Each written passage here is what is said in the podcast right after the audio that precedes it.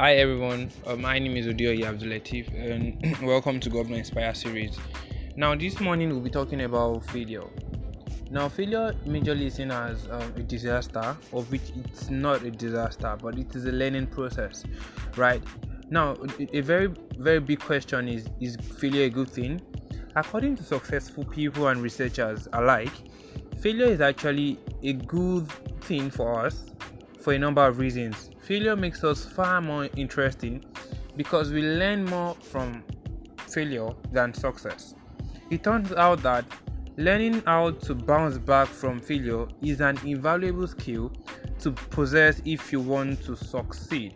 So you should understand that failure is a learning process and you must be ready to bounce back um, to get better at whatever you are doing. Thank you.